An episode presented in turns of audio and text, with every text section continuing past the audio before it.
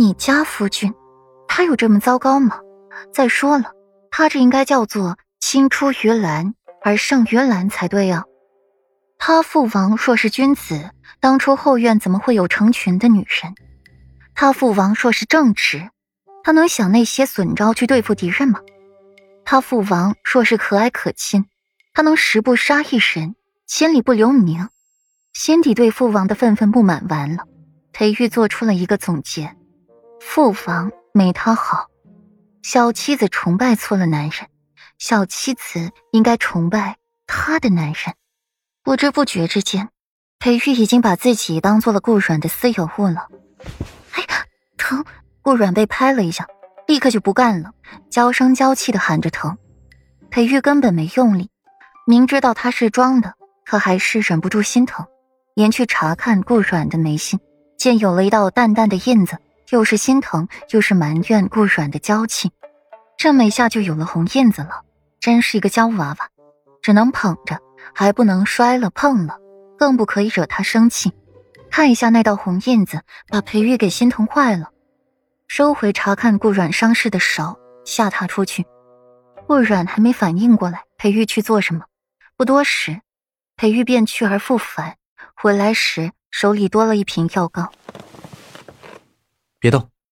裴玉坐于顾阮的对面，拿下他胡乱作为的手。本来这皮肤就娇气的。就让你给弄出印子来，怎么办呢？瞧你说的，好像你平时动作多温柔似的。顾阮没好气的白他一眼，偏心，只许州官放火，不许百姓点灯。他怎么就找了这么一个霸道的夫君呢？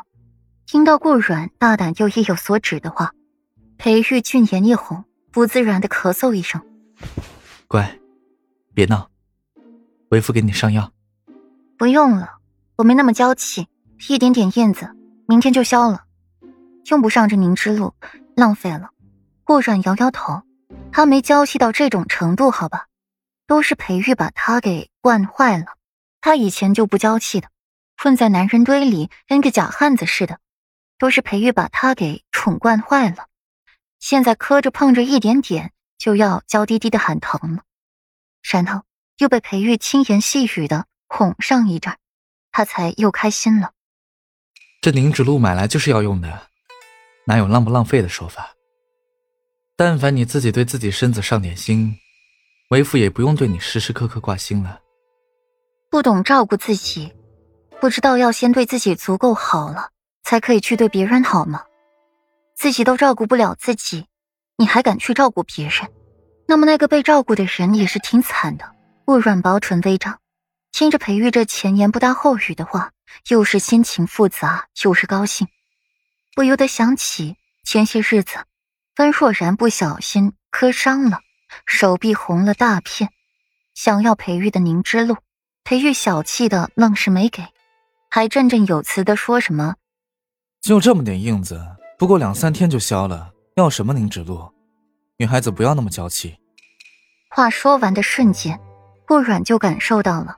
两道灼热的目光落在自己身上，一个是温若然幽怨的小眼神，一个是自家公公看好戏的眼神。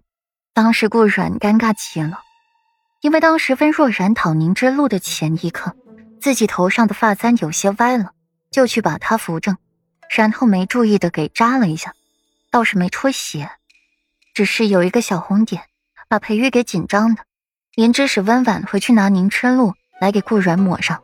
紧张又心疼，可是到了温若然，裴玉陡变脸色，对温若然一番的谆谆教导，循循善诱。